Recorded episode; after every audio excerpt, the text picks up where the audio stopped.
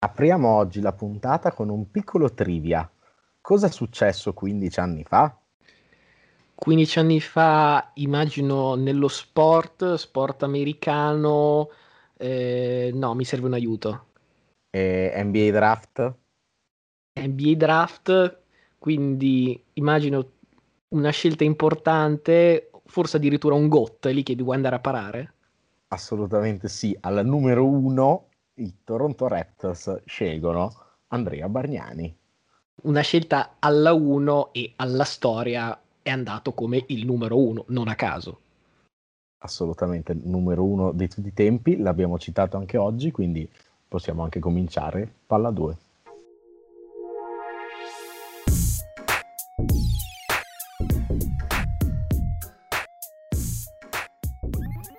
Bene, quindi oggi cercando di evitare sforamenti perché obiettivamente fa un caldo cane e si fatica a registrare, ricominciamo con la nostra palla 2, siamo arrivati alla puntata numero 68, io sono sempre Luca Bolognesi.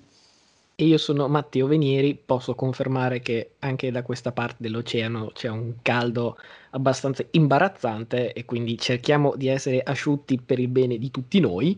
Podcast numero 68, e, insomma abbiamo citato diversi linemen e col 68 vorrei citare Ricci Incognito eh, o Incognito se fosse più italiano, eh, pseudo avanzo di galera, non a caso attualmente giocatore dei Raiders, famoso soprattutto per lo scandalo al tempo dei Dolphins quando fu sospeso per una sorta di scandalo di bullismo in cui sostanzialmente prese il povero eh, Jonathan Martin e insomma ne, ne abusò fisicamente e economicamente finita un po' a taraluce e vino perché alla fine da allora insomma ha continuato a giocare però un giocatore di sicuro particolare io mi aspettavo di coglierti in fallo su una tua affermazione mai indossato in NBA per risponderti no, invece è stato indossato una volta, precisamente nel 1947, da tale Milt Shun ai Detroit Falcons. Tra l'altro povero Milt Shun, pace all'anima sua, è morto nel 2015 a, a 92 anni, insomma, non sarà stata una leggenda del basket, però è l'unico giocatore della storia ad aver indossato il numero 68 centro, non so se fosse esattamente la pallacanestro di oggi. Ah, peccato che è morto perché lo volevo come ospite. Eh, eh, vabbè, prossima volta.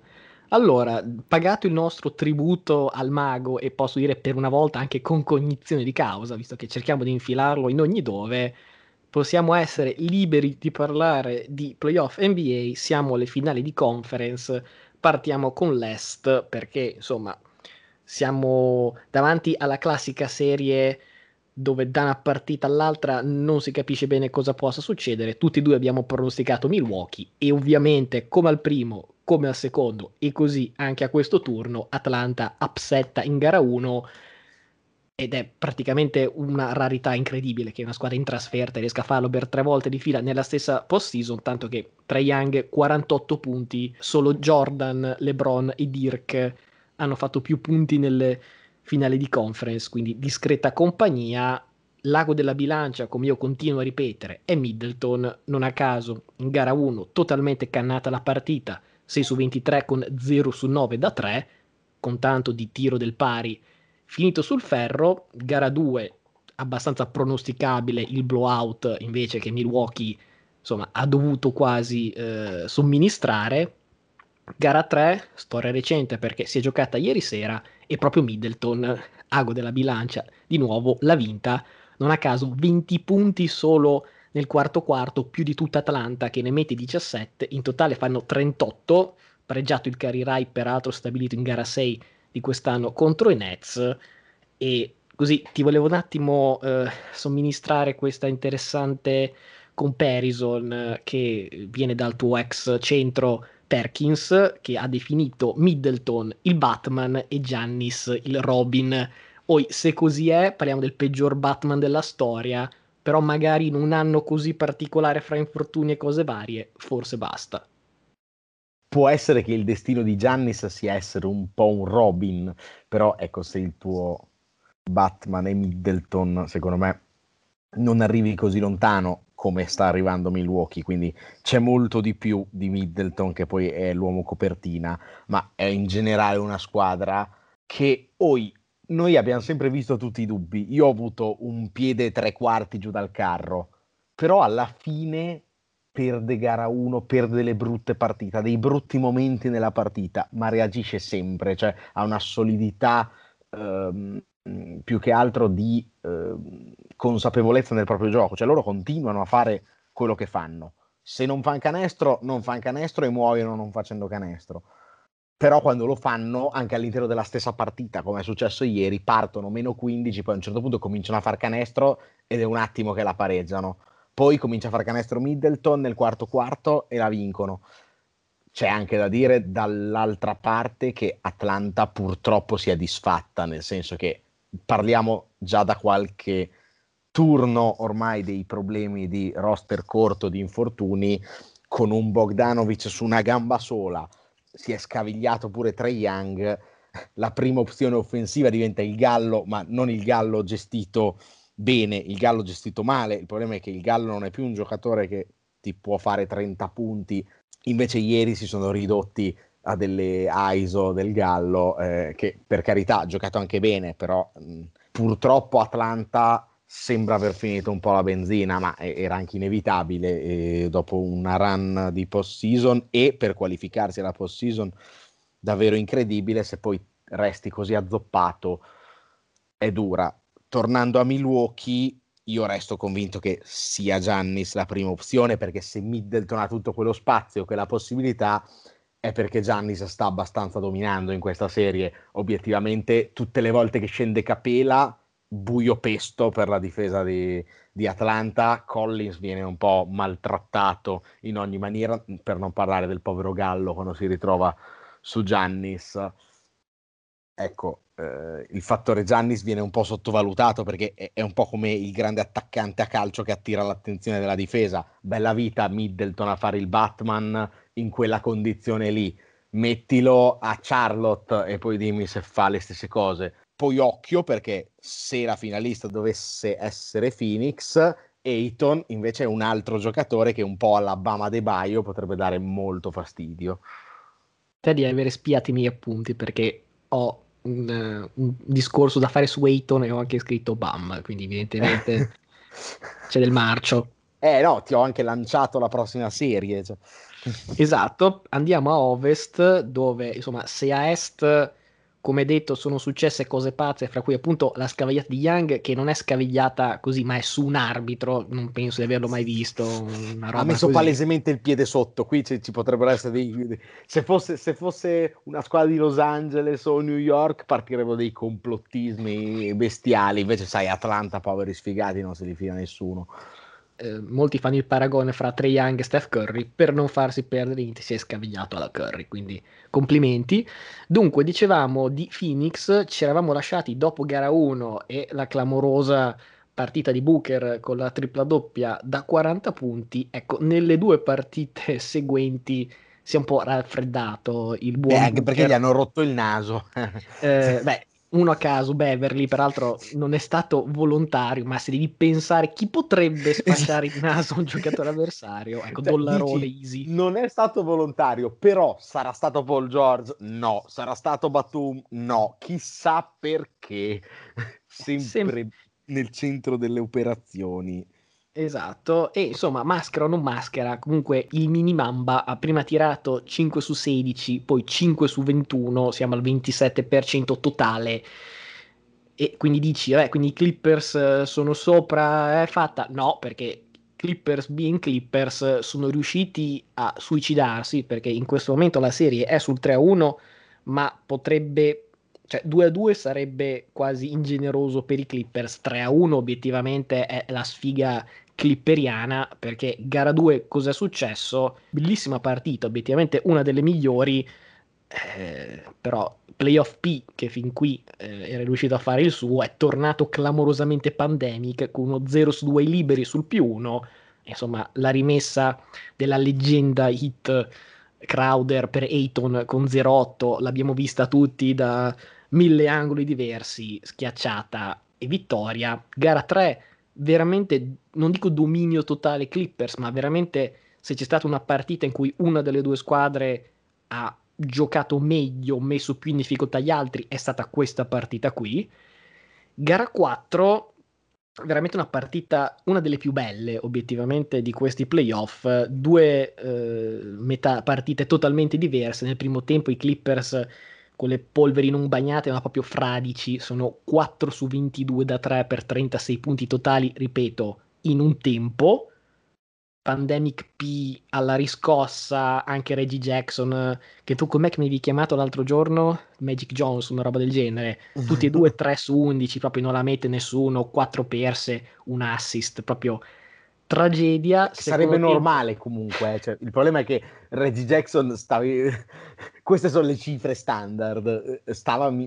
facendo un playoff da miracolato e nel secondo tempo poi tra l'altro è tornato miracolato. Ecco, nel secondo tempo, visto che ormai è un po' il mio mantra, i Clippers sono allenati al momento da forse dal miglior allenatore NBA, contromisure, Clippers tornano a segnare, i Suns fanno a loro volta 34 punti in tutto il secondo tempo, tirando col 24% dal campo e 0 su 9 da 3, quindi veramente bastava poco per questi Clippers.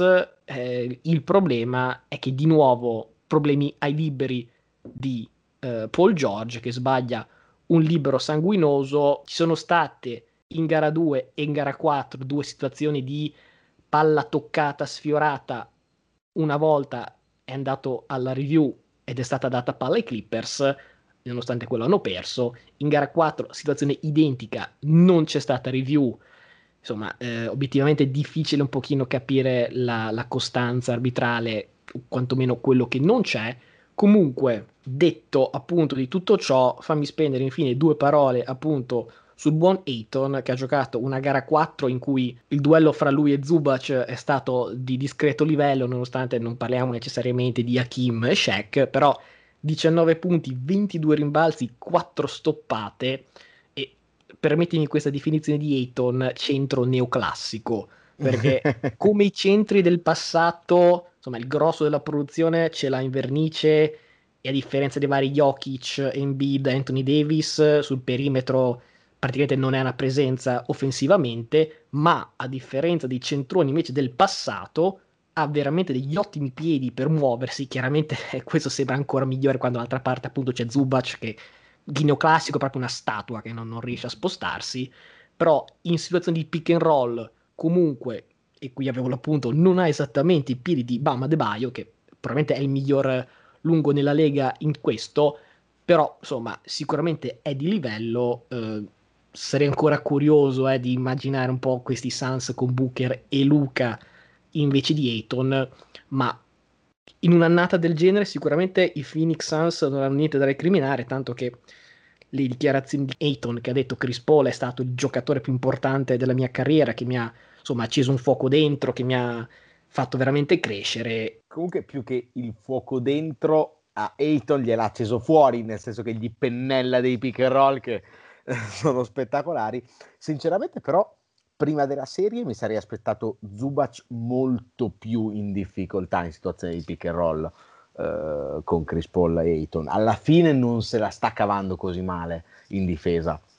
Regge il colpo. In attacco, in gara 3 soprattutto, ha dominato a rimbalzo d'attacco incredibilmente Zubac eh, e quindi si sta dimostrando un fattore cosa che mi aspettavo un po' di meno, anche se penso che alla fine adesso sotto 3 a 1 i Clippers torneranno a tentare il, il, quintetto piccolo. Purtroppo in gara 1 il quintetto piccolo è stato ammazzato da Ayton a rimbalzo d'attacco, giustamente, come dove, sarebbe dovuto succedere anche nelle serie precedenti, ma c'è da porsi dei quesiti, come dicevi tu, sul, sui vari Gobert eh, e Porzingis, perché mh, mm, Ayton che non ha certo le mani di Porzingis e non ha certo l'atletismo di Gobert eh, ha mangiato in testa Batum nelle prime gare, quindi un po' costretti a, a, a scongelare Zubac. Alla fine è stato un bel fattore nelle, nelle, nelle, ultime due gare, però una gara agli 85 punti in generale favorisce Phoenix, perché i Clippers hanno bisogno di segnare quelle triple di entrare on fire con tutti questi giocatori che obiettivamente sono mediocri, ma in questi playoff sono tutti on fire e quindi gradiscono secondo me di più la gara ad alto ritmo ai 110. Se si va al ritmo di Chris Paul eh, è dura battere questi Suns, penso per chiunque. Spostando l'occhio avanti come abbiamo fatto prima, come abbiamo fatto prima lato diciamo difesa di Ayton su Giannis come spunto e poi se ne parlerà nel caso poi ci sarebbe tutta la questione Kawhi che uno vorrei capire perché osserva dall'alto e non insieme al resto della squadra e due attenzione alle voci che lo vogliono uh, un pochino così in, in, rivolta contro lo staff medico dei Clippers. Pure, ci, ri- ci, ricordiamo cosa è successo l'ultima volta che ha bisticciato con i dottori della sua squadra. Eh? Ecco. esatto. No, però eh, Clippers being Clippers, ma non bisogna mai darli per persi perché quando li dai per persi poi fai la figura di merda. Quindi insomma, stiamo zitti. Eh, io ho sempre lì il mio finals romantiche che le vedo all'orizzonte, anche se, come ho detto nello scorso podcast, obiettivamente sarebbe più romantica Atlanta di Milwaukee per quello che si è visto. Però Milwaukee Phoenix e forza CP3 Restiamo quindi in NBA, ma ci allontaniamo un attimo dai playoff e invece buttiamo un po' l'occhio alla stagione prossima perché c'è stata la lottery. Quindi io avevo così nessun, necessariamente nessun cavallo in questa corsa, ma avevo scritto spero vincano i Pistons e per una volta è andata bene. Hanno effettivamente pescato bene i Detroit Pistons che avranno la scelta numero uno al prossimo draft, eh, seguiti da Houston, Cleveland che come ogni anno eh, in qualche modo riesce a salire, c'è il rischio in alta prima assoluta che per fortuna abbiamo scampato, seguiti da Toronto, Orlando, Oklahoma City, Golden State via Minnesota per la famosa trade di De Angelo. All'8 troviamo di nuovo Orlando, questa volta via Chicago per la trade di Vucevic. Sacramento e New Orleans chiudono la top 10, seguiti da Charlotte, San Antonio, Indiana e Golden State. Abbiamo detto di Oklahoma City che abbiamo trovato alla 6, ma troviamo anche alla 16 e alla 18 perché una scelta era quella vostra, una scelta era quella nostra, quindi quando faremo il nostro mock né io né te avremo insomma necessariamente voglia di pensare a come rafforzare le nostre squadre, perché le nostre squadre non hanno scelte. Beh, curioso che Oklahoma City tifasse per Houston fuori dalla, dalla top 4, perché a quel punto non avrebbe avuto la vostra, ma avrebbe avuto quella di, di Houston. Insomma, sarebbe stato malaccio. Come dire, occhio, occhio ai Pistons, perché l'ultima volta che hanno, hanno chiamato in alto ci sono dei lunghi serbi da prendere. Così no, so, devo, guarda- eh... devo, guardare un po' in giro per l'Europa. Perché... Lo spettro di Darko è abbastanza difficile da scrollare, eh, detto che l'ultima volta che avevano la prima assoluta era addirittura nel 1970.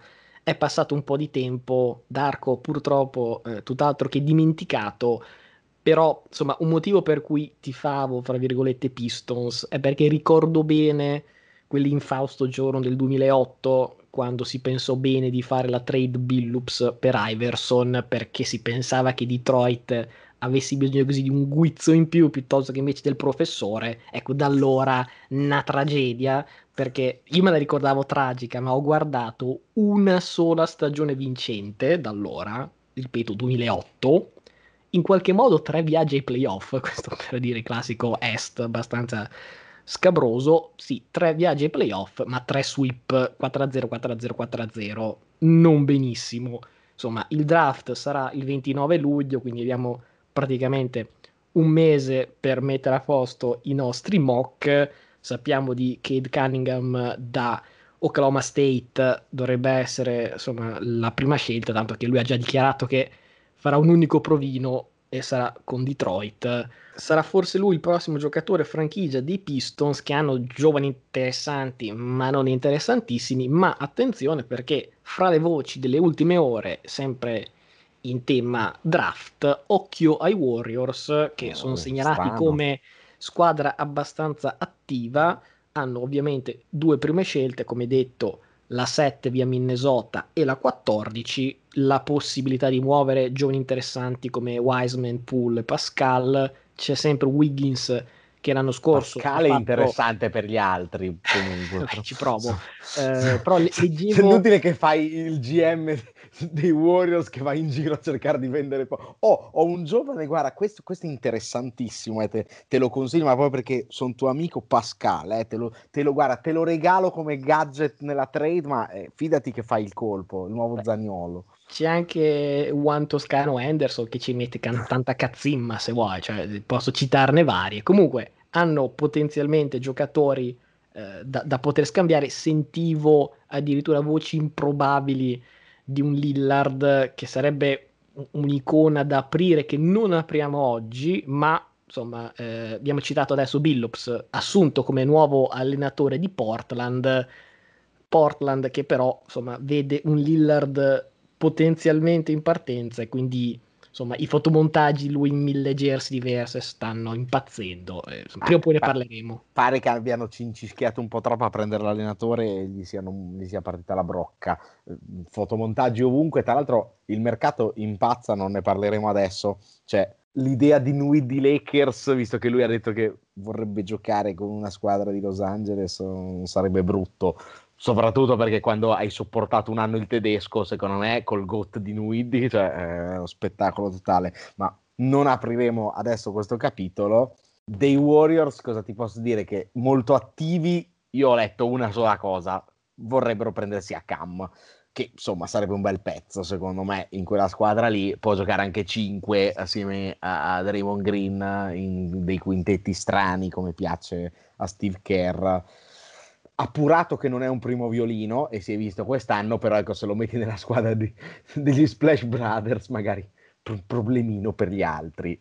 Abbiamo un attimino da fare pulizie di più o meno fine stagione, visto che abbiamo da parlare dei premi di fine anno. L'abbiamo tenuto un attimo in ghiaccio perché eh, mancava l'ultimo che è arrivato negli ultimi giorni, quindi Partiamo dal più importante, MVP, che io ovviamente eh, insomma, ho perorato la sua causa per diverse settimane, il grande Nikola Jokic, purtroppo swipato. Eh, e... Però quello di cui ho perorato la causa io vorrei segnalare che è ancora lì. Rookie of the Year, il ridivivo, la Melo Ball, che sembrava morto a insomma, più o meno a metà stagione, è tornato ed è riuscito a sopravanzare Anthony Edwards, che Se era invece la prima scelta. condivido in questo caso ma anche qui non apriremo capitoli. no, beh, più che altro perché obiettivamente le partite che ha giocato le ha giocate meglio di Edwards, ma non penso così meglio da bilanciare il fatto che ha saltato quasi mezza stagione alla fine. Quindi, insomma, è anche vero che quando ha saltato le partite la sua squadra era talmente male che forse l'ha aiutato. Pens- ti ha fatto pensare che fosse indispensabile. Sì, anche perché Edwards, eh, che l'ha giocate tutte, Minnesota ha finito penultimo, una roba del genere, quindi c'è poco da dire. Defensive Player of the Year l'abbiamo già, eh, come dire, seppellito abbastanza, ma va detto, Rudy Gobert, eh, terzo in quattro anni, battuti Simmons e Green. Ripeto, Green ai piedi di Fred Astaire in confronto a Gobert e gli sarebbero serviti decisamente. Da segnalare che il terzo trionfo di Gobert lo unisce a Mutombo, Ben Wallace, Amuleto Detroit e Dwight Howard, unici giocatori con almeno tre vittorie. Mi permetto in questa occasione di fare un paragone blasfemo, ma dichiaro che è blasfemo. Gobert sta di Andre Ayton come Howard sta Tim Duncan, che ricordiamo non ha mai vinto il Defensive Player of the Year. Passiamo al sesto uomo, dove praticamente è stato un affare interno ancora per i Jazz, visto che Jordan Clarkson ha battuto fra gli altri il buon Joe Ingles, mentre per Portato il coach... bene poi nei playoff, la panchina infatti, stuprata in ogni maniera. Vabbè. Per il coach sappiamo che Monty Williams aveva vinto quello dei suoi pari, ma il premio diciamo, eh, diciamo ufficiale, eh, tributato dalla Lega, è andato a Tom Thibodeau che un pochino a sorpresa, ma credo ci stia perché veramente lui ha fatto una torta nuziale con due uova marce e della maionese, quindi ci sta, credo, questo riconoscimento. Il most improved, di nuovo, siamo in casa Knicks perché Julius Randall ha sbaragliato la concorrenza 98 punti su 100 come eh, first place. Obiettivamente un po' anche qui una narrativa che c'è stata per tutta la stagione sul più bello si è veramente sciolto, eh, insomma succede. Eh. Il problema è che eh, cioè, Porter Junior obiettivamente ha fatto una stagione incredibile, difficile. È vero che Randall l'ha fatta più incredibile, ma anche qui è come Tibodo, eh, dici squadra di merda che doveva arrivare ultima, sono arrivati quarti e con questo qui che fa triple doppia e nastro e, e ti salta molto all'occhio. All'interno di Denver con l'MVP di Jokic ti salta meno all'occhio, ma ragazzi l'upgrade che ha fatto Porter Junior quest'anno è, è assolutamente notevole. Bisogna, è sempre difficile il most improved player capire il concetto di most improved, a volte è un comeback player, a volte insomma eh, andrebbe un po', un po interpretato, interpretato meglio. Ci sta che lo vinca Randall, così tanto plebiscito mi sembra un po' eccessivo. Per tornare sugli allenatori, io l'avrei data a Monty Williams senza dubbio. Bene Tibodo, però ecco, dalla bolla in poi mi sembra che Phoenix abbia fatto un salto incredibile. Phoenix si consola con il grandissimo James Jones, appena eletto Executive of the Year. Ricordiamo uomo, insomma, n- non esattamente primo a uscire dalla panchina di Miami prima, ma poi anche di Cleveland, perché insomma il buon LeBron se l'è portato dietro anche in Ohio. Comunque ha ereditato una squadra che obiettivamente non era in una grande situazione, visto che i tifosi erano in rivolta, visto che si parla sempre di James Dolan, sell the team. Ecco, anche a Phoenix c'erano state manifestazioni per far eh, vendere la, proprie- la Anche proprietà. a Ravenna per il calcio, oggi manifestazione per far vendere la squadra. Vabbè. E quindi vediamo se arriviamo anche noi in finale di qualcosa. ci, serve Mon- ci, serve, ci, servono Monty Williams e James Jones. È il Chris Paul della serie D, non lo so chi sia. qualcuno me lo identifichi e insomma, magari la prossima volta ne parliamo. Non parliamo di europei, ma se vuoi parliamo di playout di serie Potrei anche parlare di europei perché appena visto la Francia uscire il godo è massimo e quindi eh, sì, dopo... nonostante il caldo, ecco, la serata viene mitigata dal godo massimo della Francia che esce. Sì, dopo eh, l'infarto e... con l'Austria che mi sarei evitato. Se posso. Esatto. Direi che possiamo concludere stranamente quasi con anticipo, ma si sa mai, potrebbe esserci un nuovo tema, c'è qualche trade, controlla eh, non, Twitter. Non hai, non so. hai preparato la, un'analisi, eh, diciamo, video analisi sui lanci di Luton? Eh, no, perché ero invece preparato sui canestri di Adam Morrison, visto che parlavamo della, del draft 2006, ero pronto. Poss- eh, se rimane tempo potremmo fare il redraft del draft 2006, dove eh, così a memoria ti direi che, a parte, vabbè, povero Brandon Roy, cioè che era una spanna sopra tutti, eh, è purtroppo stato vittima di infortuni, Aldridge, che anche lui terminato anzitempo la carriera, anche se non troppo anzitempo, ma insomma Brooklyn recrimina anche lì. E poi, boh, Rondo, vabbè, ovviamente, Paul Millsap, non me ne vengono in mente tanti altri di giocatori Lauri. di pallacanestro.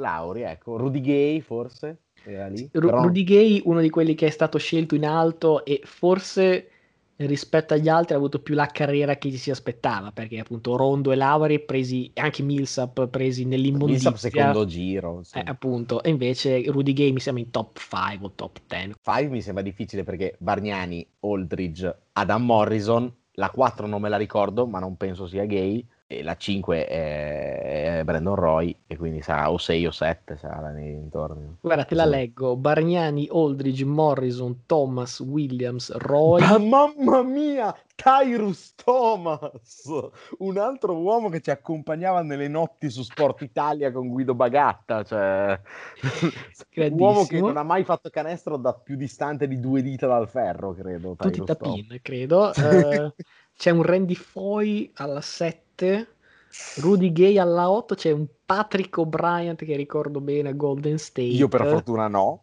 Vabbè, attenzione, alla 11 c'è anche un JJ Redick, non da poco. Beh, Vediamo. specialista però. 13 Sefolosha. 14 Ronnie Brewer. Ecco, se monti JJ ah, Redick e Sefolosha assieme hai creato il giocatore finale, il mostro sì. finale. Più nel 2021 che nel 2006. Vediamo, vabbè, c'è un grandissimo Renaldo Balkman scelto prima di Rondo. Sì. Vabbè, se, se, vai a cercare le chicche, penso anche Pecerov, così a memoria. Beh, vecchia, vecchia, leggenda di Milano, nel senso che è durato un anno, l'abbiamo anche visto, mi pare, in un Milano-Siena, è durato mm, vergognoso. Beh, attenzione al terzetto 25, 26, 27 con due leggende Lakers, Shannon Brown e Jordan Farmar, e alla oh. 27 Sergio Rodriguez. Mamma mia, anche altra leggenda Milano perso quest'anno. Finale, vabbè. 32 Steve Novak, che ha avuto per tre mesi la mano più calda da tre dell'NBA. Salvo poi scoprire che ai playoff il tempo per caricare non è lo stesso che in stagione, quindi oh, dopo, perché il movimento era un po' lento. Attenzione alla 35, uno dei protagonisti di questi playoff, PJ Tucker.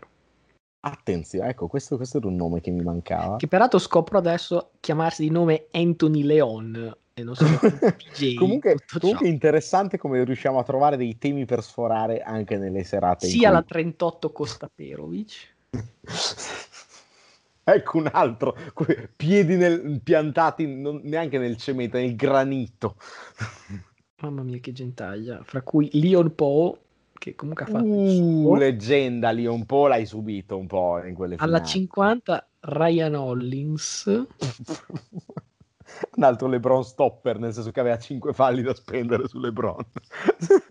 Avevo saltato alla 42 Booby Gibson. Beh, alla fine, dai, qual- qualche giocatore NBA l'hanno tirato su, Più che altro delle, delle, gra- delle gran, eh, non so come dire, riempitivi. Um, dura- hanno avuto quel momento di gloria durato pochino, sinceramente. Oh, di NFL non hai preparato niente neanche oggi, quindi.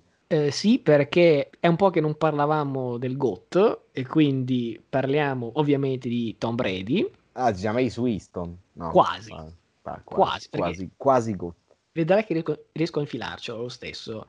Brady ha fatto notizia in questi giorni in quanto è stato ospite a The Shop su HBO, che direi che come programma ha il livello di ospiti che abbiamo noi, eh, visto che c'è un Brady, un LeBron, così. Poi noi abbiamo un po' di sfortuna che con i booking alla fine salta tutto all'ultimo minuto, ma prima o poi arrivano, eh? insomma, questa è una promessa che faccio, mi sento di fare.